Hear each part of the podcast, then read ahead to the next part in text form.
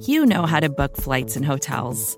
All you're missing is a tool to help you plan that unbelievable travel experience. That's why you need Viator. Book guided tours, excursions, and more in one place. There are over 300,000 travel experiences to choose from, so you can find something for everyone. And Viator offers free cancellation and 24 7 customer support for worry free travel. Download the Viator app now and use code Viator10 for 10% off your first booking in the app. Find travel experiences for you. Do more with Viator.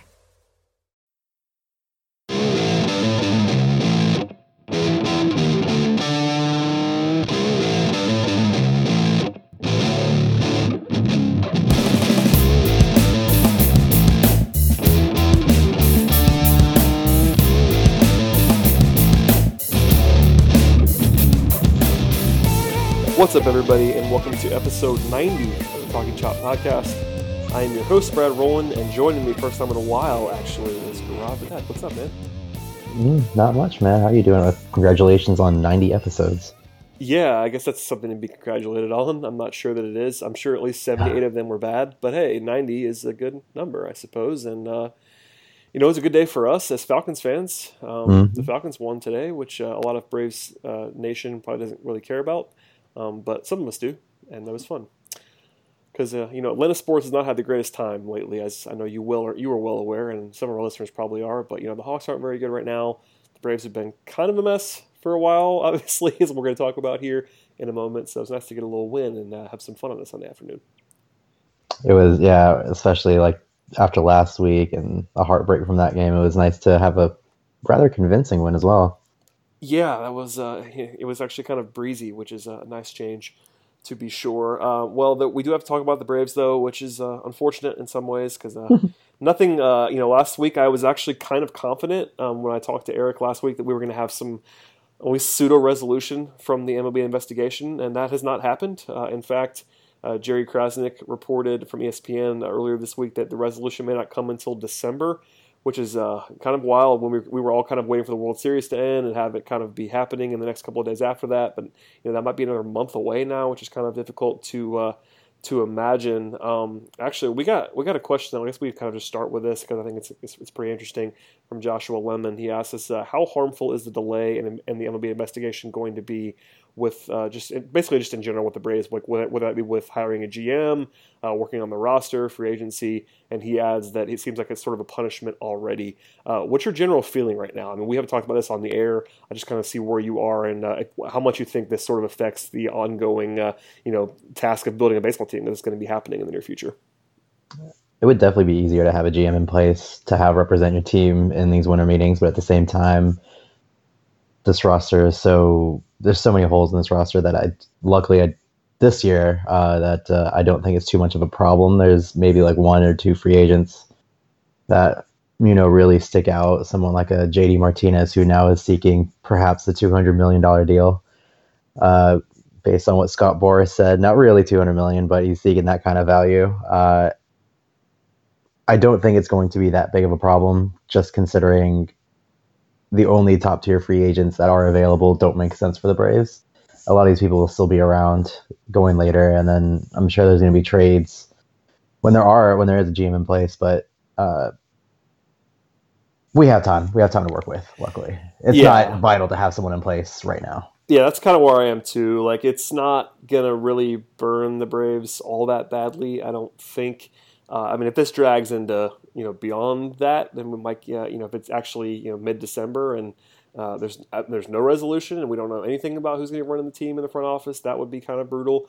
Um, but I'm not worried yet about long-lasting ramifications uh, beyond the, just the weirdness of it, of it all that we're going to obviously talk about, um, just with the uh, the GM hire and the search, all that stuff. But just it's better to have somebody in place. But uh, in general, uh, you know, most of the stuff early on, as you kind of said there, is not going to directly involve the Braves. It just kind of cuts down the window that you can make to make trades and things like that. Because uh, you know, more it seems more likely to me that this is going to be if, if there's going to be a big splash in terms of um, the offseason it's going to be in the form of a trade, not in the form of a signing.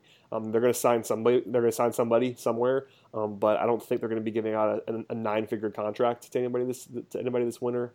I mean, I, I, guess I could be wrong, but I'd be fairly surprised if they were suddenly going to be um, giving out that kind of cash just to one player. You know, there was the Mike Moustakas thing um, on MLB trade rumors a couple weeks ago, and even then, I was on. I say only, it was only eighty-five million dollars over five years, which seems crazy to me. Uh, and we don't have to talk about that, but I don't. I don't think the Braves are going to be in on like the uber elite guys, and that's kind of the guys who usually fall first. If that makes sense. Yeah, just make sure make sure to get the hire right. We'll worry about everything. It's not vitally important to build XSX like a, a crazy good roster in free agency and trades this year. Make the right hire, get everything ready for next year. That's when you need to start making the the, the bigger the bigger acquisitions and the bigger uh, signings. Yeah, for sure. I mean that's pretty much concise and uh, kind of be what it is. Uh, obviously, let's talk about uh, who that hire is going to be because uh, there's been, uh, as you might imagine, some some more buzz this week. Um, originally, what we were going to lead with on this podcast was um, Mark Bowman uh, reporting uh, earlier this week that Jim Hendry and Alex Anthopoulos remain the options. Uh, that was the quote from Bowman.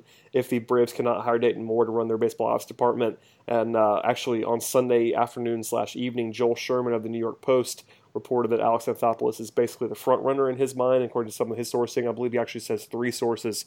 Um, is the says that Anthopoulos is the perceived front runner, although he does note that the Braves, quote, had badly wanted to hire Dayton Moore to run baseball operations after after the resignation last month of John Coppolella.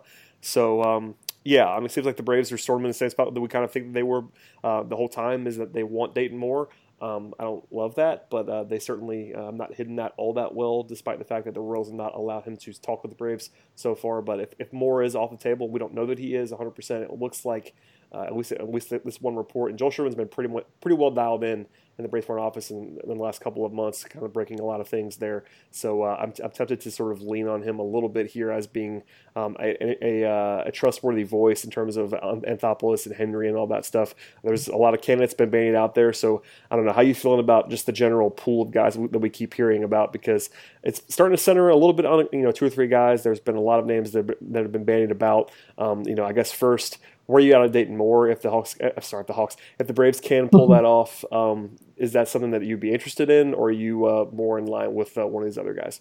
I would definitely try and get someone that is a different, is like a different line of thinking than what's already in the front office. And Dayton Moore has that history with the Braves, although you can't like maybe his team. I honestly am a little surprised that they were able to win, you know, a World Series and compete, and that they had a window for that long at the highest level. So like you can't take that away from him. Uh, but I would certainly like to get an outside perspective. Um, the other ones, AA, uh, you know, he's he's had a few really good trades, a few really good um, free agent acquisitions. I know he signed um, what was his biggest one, the Josh Donaldson trade. Still is probably one of the you know just an absolutely incredible trade that worked out for the uh, Blue Jays. Uh, but then you know, he's also messed up too. Uh, the Vernon Wells, right? I think that I think he traded for no, no, he traded Vernon Wells for Napoli, right? Yeah, I believe, yeah. That, I believe, that, I believe that's true. And you know, Vernon Wells he being Vernon Wells was interesting.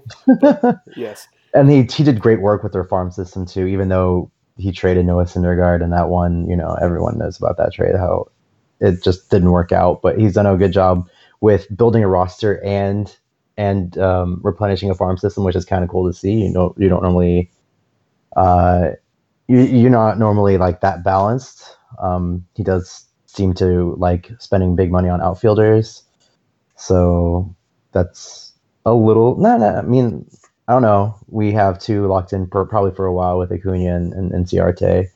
Uh, so I, I, I do like AA a lot. Uh, one that really intrigued me was Larry Beinfest from the Marlins.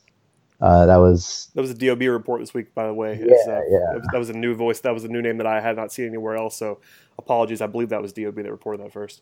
There was yeah, it was definitely DOB. And um, for anyone that doesn't know what Beinfest was able to do in 2005, he had a 15 million dollar payroll, and the Marlins were actually in the wild card race for quite some time for most of the season. Uh, he doesn't, you know, he he's not a flashy name, but he's been successful and he's had to work with like fifteen million dollar payroll. Like, what is that? I mean, say that again. By the way, Fif- fifteen million One dollar five. payroll.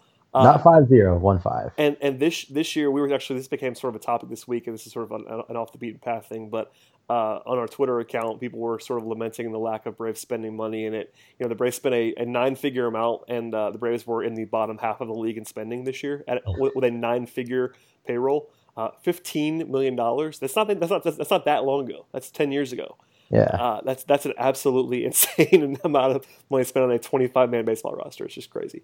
and he hit he hit on a lot of trades too. Like the Hanley Ramirez one was ended up being like massive for that, and then he picked up Dan Uggla in the Rule Five draft. And like I said, that team was somehow successful despite a fifteen million dollar payroll. And even then, like he won, I think he won two World Series with them, or maybe maybe just one World Series, despite having you know that kind of backing from from your owner.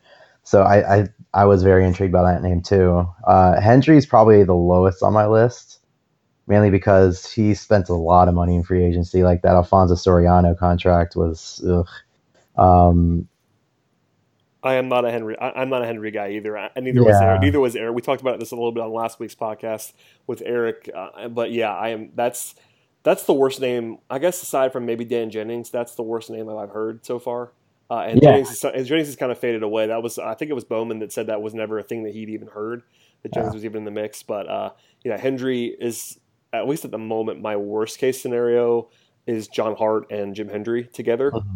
Um, I don't want any part of that. That's for sure. I think he's only really hit on one huge free agent, and it wasn't even like not huge free agent, but he's only really been very successful in one one of his signings, and that was Marlon Byrd. Shouts to Marlon Byrd, Atlanta Yeah, I mean, he he did he did solid. Uh, you know, three for yeah, three year, fifteen million dollar contract, and he did really well.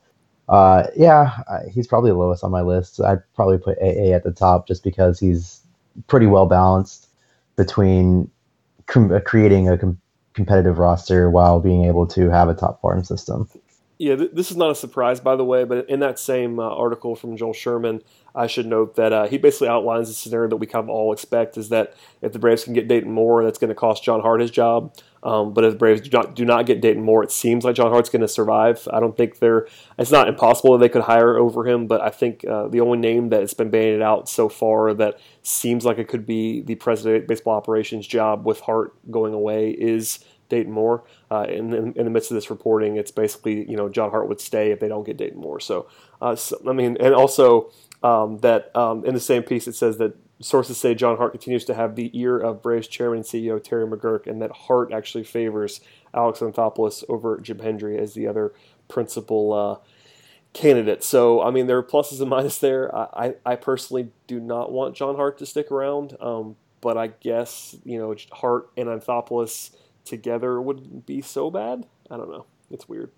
I just I'm really fond of Anthopoulos and how he was able to create that roster while you know working on his farm system. I think it's it's pretty unique, and he he hasn't hit on all of his free agent signings and that kind of stuff, but he still he still has a really good track record. And I'd like to see what he can do with the farm system a farm system that's already built. Uh, see how he can like work the trade market. Yeah, we'll we'll see what happens. A's probably at the top of my list right now. Yep, I think we're in the uh, same spot um, there on that one, to be sure. Uh, we can get away from that a little bit. Obviously, that's been the central topic, and it's the biggest topic for a reason.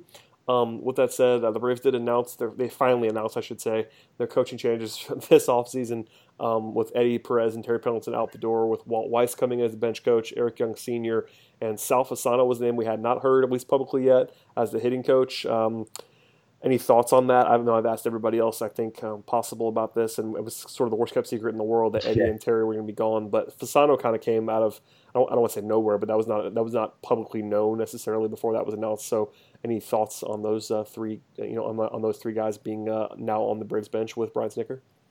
I mean, no, no, not really. I don't, I don't really think the impact from those guys are, are massive. Uh, I do know that Sal Fasano has a glorious mustache, so Oh, that will Lord, he that does. might be able to help. Yes, Uh, that was the central topic of conversation um, offline, and at least I think on online and offline after that was uh, mustache. So. Yeah, I just don't. I can't really gauge the impact that these coaches have. Uh, you're talking about coaching professional athletes; they're already pretty set in their ways.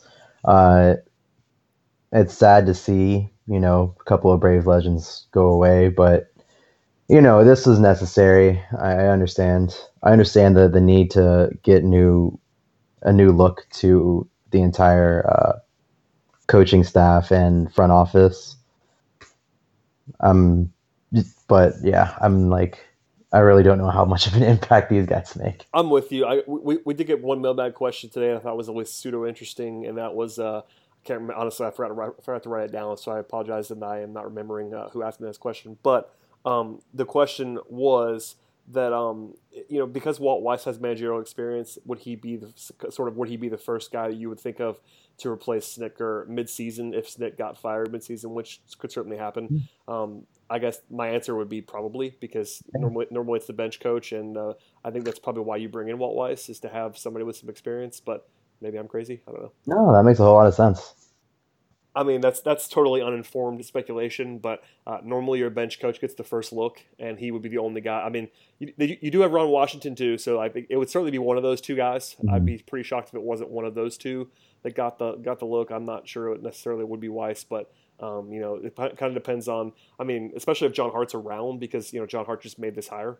Um, I can't. I mean, you have to assume that John Hart just made those coaching hires because uh, he's the only guy left in the front office essentially. so uh, yeah, Walt Weiss or Ron Washington would be your uh, your two candidates, I'd imagine, if and when Snitker were to be fired, which I think is uh, fairly likely, and that has not that doesn't have that much to do with Snitker, Honestly, I think it's just um, if this team isn't going to be good this year, um, there'll be a time when they lose seven in a row, and you look at the manager and say, "All right, you're not signed. You're not signed beyond this year. It's time. To, it's time to go." I will say one thing. Uh, Snitker was at the. I, I, was lucky enough. I was lucky enough to work the uh, Brian McCann celebrity softball game and uh, night before bash for the Rally Foundation, and Snitker was there, and he still doesn't have a mustache. So, oh snap! Uh, yeah, I'll, I'll create a new Twitter account called like Snitker Mustache Wash or something like that. We need it. I think people need that to get us through November, especially if we don't hear anything of, about the uh, investigation. It's going to be all the content we can handle in the month of November. Um, all right, let's get away from all that because I want to. Um, uh, well, I have you, um, you know, prospect guru that you are. You know, don't tell Eric I said this, but I think I'm going to lean on you heavily as the prospect guy at the moment. So uh, I'm just kidding. Um, Arizona Fall League is happening, and there's been uh, some more visible stuff recently with some prospects. You know, Ronald Acuna was on television the other night, for instance. Um, anything you wanted to, to, to discuss, throw out there? There's been a lot of talk about. Obviously, Acuna is the centerpiece of everything ever but uh, some Max Fried talk lately, some Alex Jackson love in, in Arizona, all that kind of stuff. Anything that has jumped out to you that we should be uh, thinking about slash talking about? I know you guys did some Road to Atlanta stuff as well recently, so tell people where people what, what they should be paying attention to right now. Definitely the Ronald Acuna power. Uh, he was graded with almost a 70 grade power rating, which is something I didn't I never thought of before, but uh, it's on display. He hit two more in the on the game on Saturday. Now leads the league with seven uh, Austin Riley's continues his incredible second half. Well, not second half of the season, but you know, second half of like the calendar. Uh, he is second in the league with six home runs, and then Alex Jackson has five. At one point last week, the Braves had the three. Um, the they had three players tied for the league lead in homers, which is kind of nice to hear from a team that pretty much is not devoid of power, but uh, don't have really in, many intriguing power options. So just uh, stay strong. That help is coming pretty soon. Uh, on the other side, Max Fried still hitting 97 on the radar gun. He's becoming a real, you know, he's a, becoming a real option be, to possibly steal a spot in the rotation to start the season off, which I'm very excited about. I I really enjoy watching him pitch, and I'm sure you will too. Uh, other than that, you know, Jared James has been solid. Uh, we had a question about him on our on Road to Atlanta last week, and about asking about his uh, possible MLB um, MLB like uh, floor, not not floor, but his. Wow, I am totally blanking on the word right now. Uh, let's see. I didn't hear it. So, ceiling, floor, ceiling. arrival. Yeah, ceiling. There you go. Okay. Ceiling. Okay, and like Jared James is a 34th round pick, and he's like legitimately could be legitimately could be making an MLB roster. He could. He's a pretty decent outfielder. He makes tons of contact, and this it's really what really sucks is everything that happened with Coppy because they hit on a lot of drafts, and uh, it's really cool to have a person in the 34th round actually possibly make a roster. Uh, but that's a far, far stretch from from right here. Uh, getting back into the the sexy people in the AFL, uh, they're doing well, and you guys be super excited. I'm really excited to hear about Alex Jackson making strides as a catcher. Yeah, that's actually one question we got, so I'm going to ask you about that. Um, it was came from Patrick Mollett. He said, you know, if, if Alex Jackson does really well AAA this year, uh, his question was sort of like, essentially, do the Braves have any impetus to move off of one of the two veteran catchers they have? Uh, obviously, they have Flowers and Suzuki for next year. Um, but if Jackson, uh, I think it's probably a little bit getting ahead of ourselves talking about him uh, sort of making an impact in 2018. But I guess it speaks to just how people are excited about Jackson, and I guess how quickly could he arrive? Because you know, if he hits like this and with some positive signs at catcher, it could be a relatively quick movement from him. Yeah, honestly, I, I don't see him playing in the majors next year, so I don't think this is going to actually be a problem that we have to think about. Agreed, but still, it's fun to think if, about. best case scenario, I don't. I guess Tyler Flowers would have the best trade value since he's younger, and he's a better framer. So I guess they would possibly see Flowers as a yeah, I guess Flowers, but I, it's not going to happen. Agreed uh, on all that. I just think it's uh, people getting. I understand why people are getting excited about Jackson because, you know, the bat was never that big of a concern. It was all about if he can catch. I mean, it's kind of changes his um, equilibrium a whole lot, and I, I think people. I mean, when the Braves went and got him, it was clear that they were going to try him at catcher, but like he wasn't even playing catcher in Seattle, so it was mm-hmm. like almost like that was dead, and then the Braves were like, no, we're gonna we're gonna play you there. And uh, I think you know I, I personally haven't seen a ton of him so far, but you know I re- I've read a ton, and it's not like he's this like he's not he's not Pedro Rodriguez in his prime, but like if he's playable at catcher, that really helps. Yeah, uh, from everything I've read and everything I've seen, he's not going like easily the best I would say the best receiving and framing catcher we have is Lucas Herbert. Kade Scivicque is actually not is really good too, and people love the players I've talked to absolutely love the way both of them call games. But if you're gonna have a if you have a catcher that's gonna have like an 850 OPS, you know you're gonna have to play him. And uh, real quick, speaking of catchers and Tyler Flowers, randomly I stumbled upon this stat. Did you know uh, in 2008 he led the AFL with 12 home runs? He finished the AFL uh, season with a 1.433 OPS in 2008.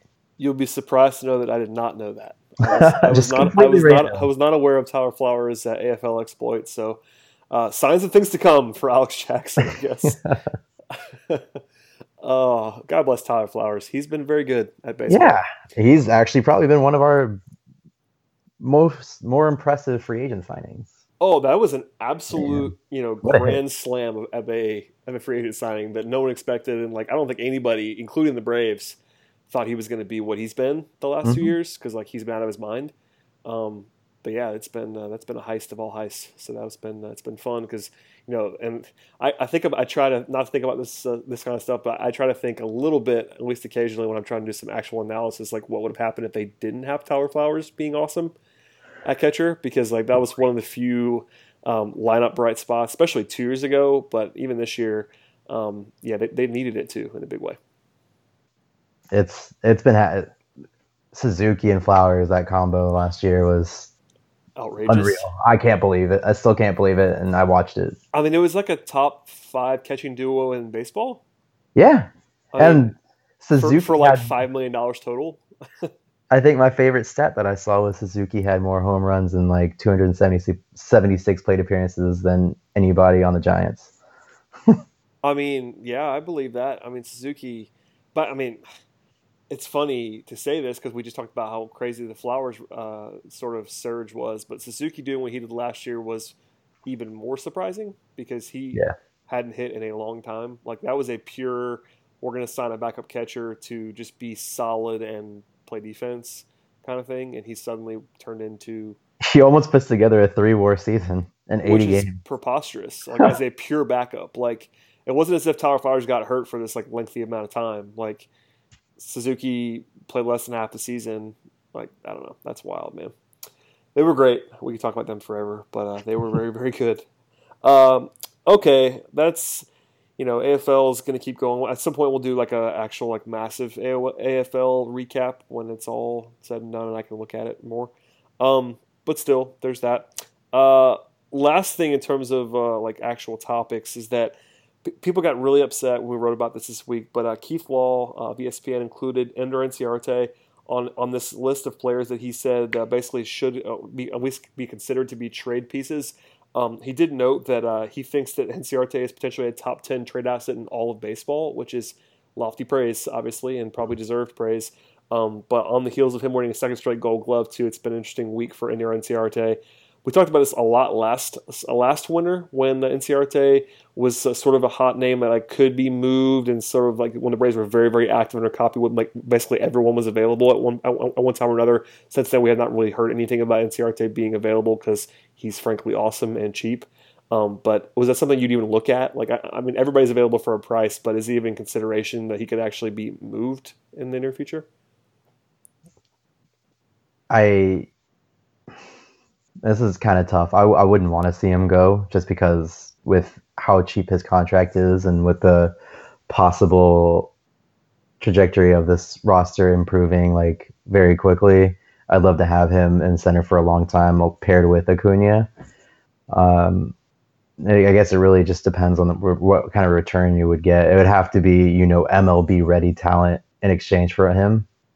Uh, I wouldn't, and I don't think he will be traded. That sucks to hear that. Well, uh, yeah, it's not gonna happen. What am I talking about? It's not. Yeah, it's and it wasn't like Law was reporting that he's going to be like it was. It was just him putting a, yeah. one of those fun offseason lists together. Um, and yeah, and like I don't want to go. I mean, we, we don't need to go down like the list of top trade assets, but it isn't crazy to think he would be on the extreme short list of those guys, given his given the control and the cheapness and just the consistency that he's had. Like he's been in, you know, basically all star level player for uh, his entire time in Atlanta and even his last year in Arizona. Like he's a, you know, top six or seven center fielder in the entire league. Yeah. And makes no money. Like not no money, but like basically no money. And, it's not like he's under control for one more year. He's got he's got he's got multiple years left on his contract too. Like you could get a haul for him. It's just uh, at a certain point when you want to field a, a, competitive roster, and the Braves do. Like if they were still in the full teardown, then maybe, but they clearly want to win. Whether they're set up to win now or close to it is another question. But I think the Braves are done with at least trying to not win. if that makes yeah, sense, like just, they're, you know, it doesn't make sense to trade him now. I don't think. And like, if you're going to trade him, you want MLB ready players now, right? This right. is the next phase in their. He's too, he's too good to not. yeah. yeah and it makes no sense to trade. I mean, what kind of talent would you have to get that wouldn't block a top level prospect for him? Yeah, I mean, and there isn't even if they really like Austin Riley in the way that we keep hearing, you know, DOB wrote about them like not wanting to block Austin Riley.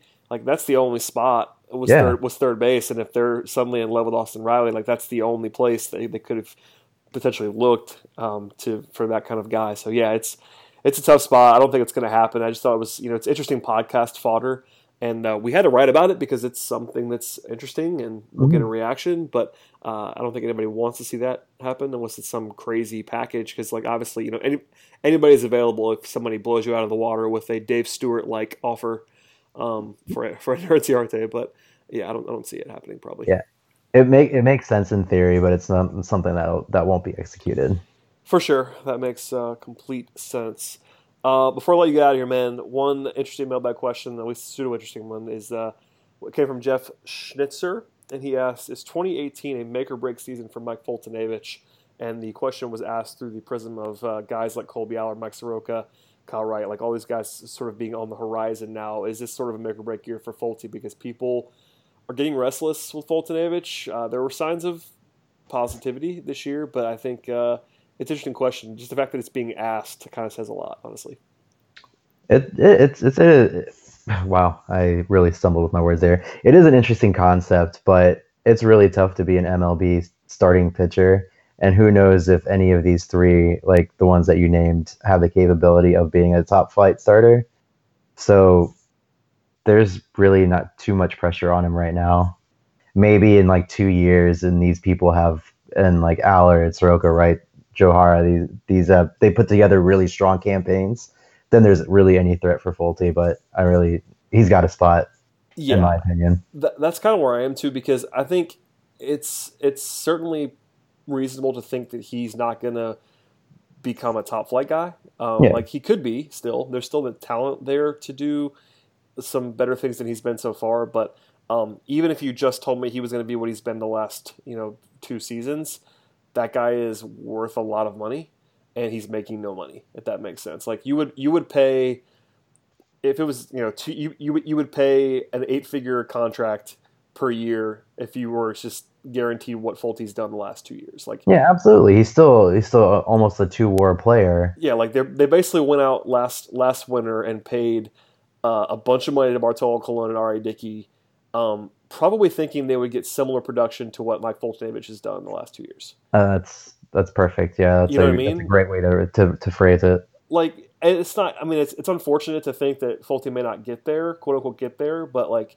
they're not going to be running him out of town either if he just does that. Like if he's suddenly the guy he was in his first stint with a with an ERA in the mid fives, then yeah, that gets you that gets you more on the on the chopping block. But if he's going to post an ERA in the low to mid fours, it's not going to be like super exciting for anybody. But um, you know, as a pre-arb guy making no money, like that's super valuable. It just is. If the question was, could I see either of those guys overtaking him? The answer would be yes. Yeah, of course. But it's, is 2018 a breaking point? To which I say absolutely not. No, yeah. I mean, it's you'd have to see him kind of implode for him to like just be a non-factor beyond 2018. He'd have to yeah. either get hurt or just absolutely implode in 2018, which I don't see either of those happening. Of course, it's possible. Obviously, injury especially is possible for any pitcher, especially somebody that throws hard like he does, and uh, et cetera, et cetera. But yeah, I'm not I'm not overly worried about Folty in the sense that I think he will be a functional rotation piece um, as long as he's healthy, which is is fine. He may not be this guy that people thought was going to be awesome, uh, and I, I, still don't think. I don't know. It's a weird spot because of the trade and what you gave up to get him, and uh, just sort of the context. I was never as blown away with him as other people were, but uh, his ceiling is a little bit higher than what we've seen so far. So I guess there's still time for him to reach it, but he's not that young either. He's 26. It's like it's. I mean, not, that's not that old either, but it's, it's, it's at one of those breaking points where um, at a certain point you kind of are what you are, and at 26 you're not quite there yet. Like he could still be better, obviously, but it's not like he's 23 either. I mean, if if worst case scenario he ends up being a career two WAR player per season, Great. he still have a very very long successful MLB career. That's a by the way, that's a huge win. If you just get a guy like you know this year he was it was 1.8 Fangraphs WAR. Um, year before that was 1.3, but that was in less innings. It probably was about the same path as this year. Like that's a, that. By the way, that, that's a that's a, a success story. uh-huh. That's the thing. Like people, it's gonna happen with one of these other guys too. I'm sure, or more or more of them. Like you know, Mike Soroka or Kolby Allard. One of these guys is gonna be like an okay major league pitcher for a long time, and people are gonna be like, "Oh, what a bust!" And it's like, no, actually, like that's a big win. If you and then in their first free agent year, they're gonna get like an eighty million dollar contract. Yeah, look around at some of the money that some of these guys who we think are just these blah names get in the free agent market. Like like Mike Pelfrey has made a ton of money, mm-hmm. and Mike Pelfrey's back, openly bad. Like, Mike Pelfrey, wow. you know what I mean? Like yeah. that's that's like my that's like my guy. That's like he's actually bad, but still makes money every year somewhere. And it's just it's not easy. It's not an easy thing to do, and it it's just yeah. I think people just have to be a little more realistic with expectations. Of course, that's very easy to say. Oh, yeah, I mean, it, it's absolutely true though. It's just I think it's important to remind people like that being a pretty good major league pitcher or like a functional starter that people are comfortable with is like hugely valuable. It's just something you have to remember and consider and all that fun stuff because I don't know, man. People get really carried away. I'm looking at uh, just as a, uh, little bit of a stopgap here. I'm looking at last year's uh, contracts that were handed out in terms of, uh, of money and uh, some a- some average annual value st- stuff from last year's free agent market and the starting pitchers. It was a bad market, by the way. Uh, Rich Hill got forty-eight million dollars with huge with, with huge injury, injury concerns. Ivan Nova got three years, twenty-six million before he was better in Pittsburgh. Um, Edinson Volquez got two for twenty-two in Miami. Uh, Jeremy Hellickson got the qualifying offer for $17 million mm-hmm. As a guy who's not great at baseball. Uh, Jason Hammel got $8 million a year. Uh, yeah. Bartolo Colon obviously got big money from the Braves.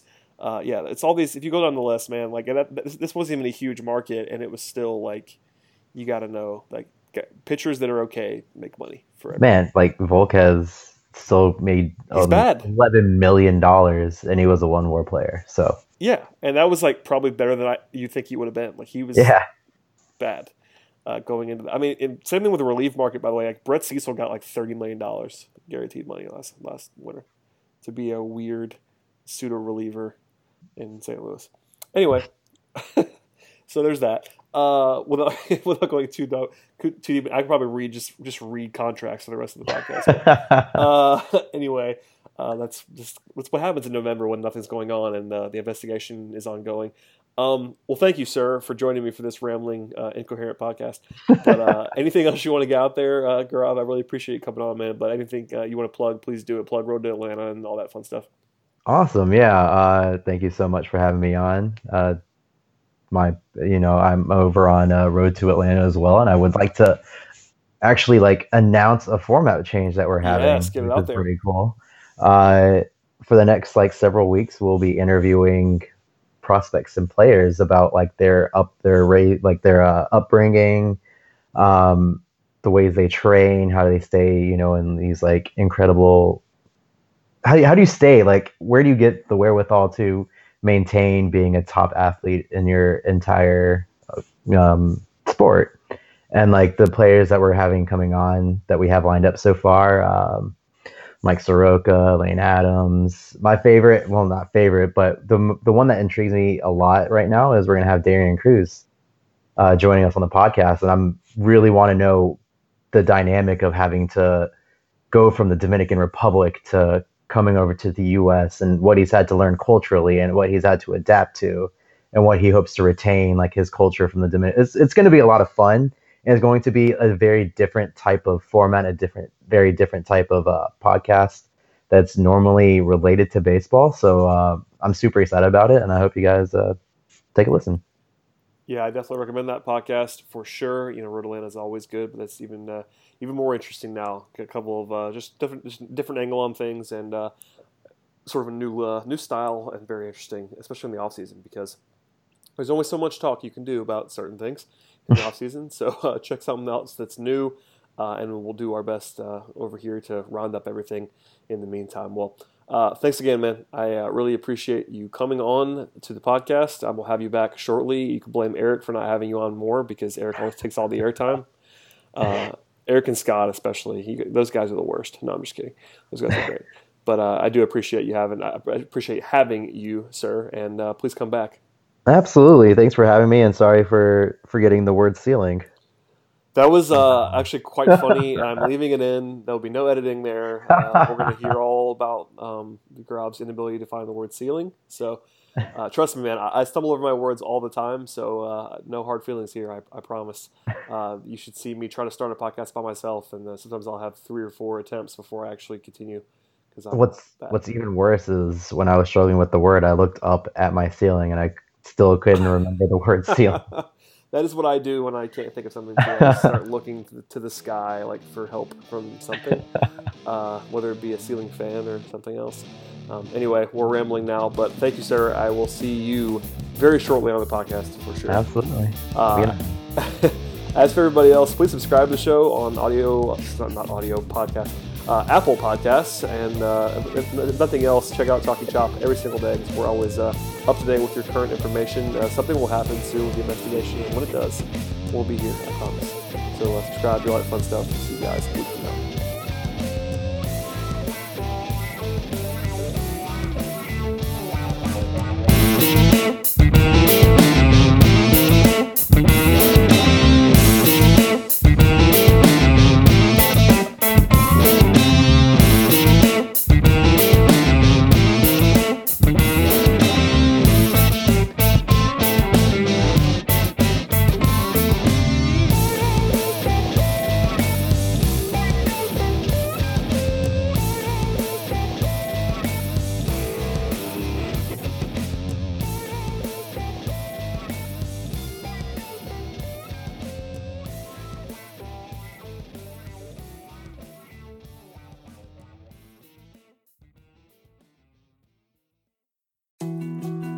More to dos, less time, and an infinite number of tools to keep track of.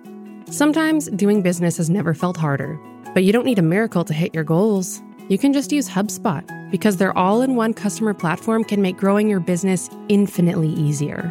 Imagine this high quality leads, fast closing deals, wildly happy customers, and more benchmark breaking quarters. It's not a miracle, it's HubSpot. Visit HubSpot.com to get started today. Claude 3 from Anthropic is your one stop shop for enterprise AI. With models at every point of the price performance curve, you no longer have to make trade offs between intelligence, speed, and cost. Claude 3 Opus sets new industry benchmarks for intelligence. Sonnet strikes the perfect balance between skill and speed. And Haiku is the fastest and lowest cost model on the market, perfectly designed for high volume, high speed use cases. Join the thousands of enterprises who use Anthropic to navigate this new frontier. Visit anthropic.com slash Claude, C L A U D E, today. Jumpstart your genius with Claude 3 by Anthropic.